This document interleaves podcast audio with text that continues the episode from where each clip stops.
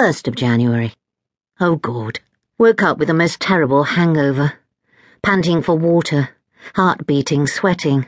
Very unlike me. Haven't had one like this since the 60s. And now I remember it. I didn't feel too hot after my retirement party either at the school. But that was because the booze was provided by the science master, who had prided himself on making his own beer managed to crawl out of bed and have a cup of coffee and a piece of toast, and overcome with great desire to have five fried eggs, but even though I've had two, nothing makes a lot of difference. It being New Year's Day, a strange silence has descended over London, which makes me feel as if I am the heroine in a very bad film, in which I'm the only person alive in a world which has been struck by a strange kind of sleeping sickness looked out of my window to the street below, and there is absolutely no one about. Hardly any cars either. Everyone's away, I suppose. And when I looked out of the bedroom window, nothing there either. Well, there isn't usually anyone around at the back, of course, and I would be most surprised to see anybody mooching around my lawn on New Year's Day, or any day come to that but there isn't even the sound of a distant chainsaw or screaming baby or the pounding thump of a far off radio. Must say the garden looks particularly squalid. I suppose the viburnum will be out soon, but it can't be soon enough. The garden's one of those long, thin affairs with grass in the middle and overgrown with bushes and trees at the sides. Last summer it looked as lush as a tropical rainforest, but nothing looks good on New Year's Day. It's just a grey swamp of mud and desolation, with the odd fat pigeons standing around, wondering if he should make the huge effort of taking off to escape the claws and jaws of Pouncer, my cat, and Pouncer sitting there equally weary and bloated, wondering if he can be bothered to get himself into his wiggling position to make a move on the pigeon.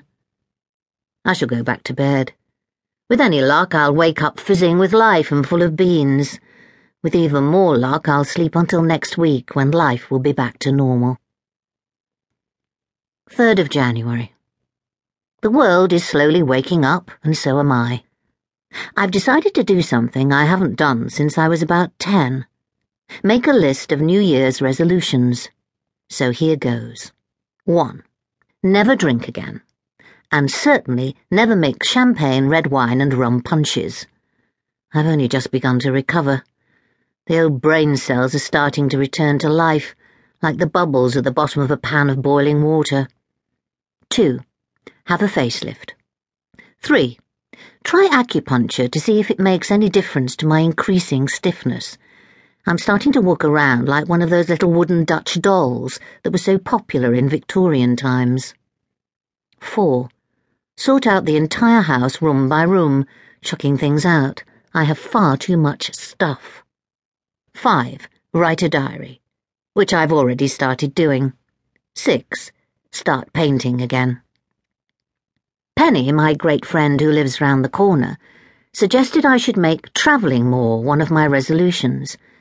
But I'm old enough to know now that travelling doesn't get you anywhere, if that doesn't sound ridiculous. I've often thought that going away would do me good and get me out of myself so I've packed my suitcase and rushed off to Timbuktu, say, and when I've got there, I've opened my suitcase, and out has popped the same old self I wanted to get away from. So, frankly, I'd rather stay at home. It may seem odd to put have a facelift so high on my list, but at the New Year's Eve party, a creepy old man, I say old, he was probably my age, came up to me and said, in what he thought was a seductive and flattering voice, you remind me of a Burmese princess. And I realized exactly why I'd reminded him of a Burmese princess. And it wasn't because I looked gorgeous, eastern, and sultry. No, the seductive slit eyed look had been achieved only because my eyelids droop over my eyes so much. And why am I starting a diary again? I did write one when I was sixty, but it fizzled out after a year for the simple reason I was ludicrously happy. And if one's tip top happy, why write a diary?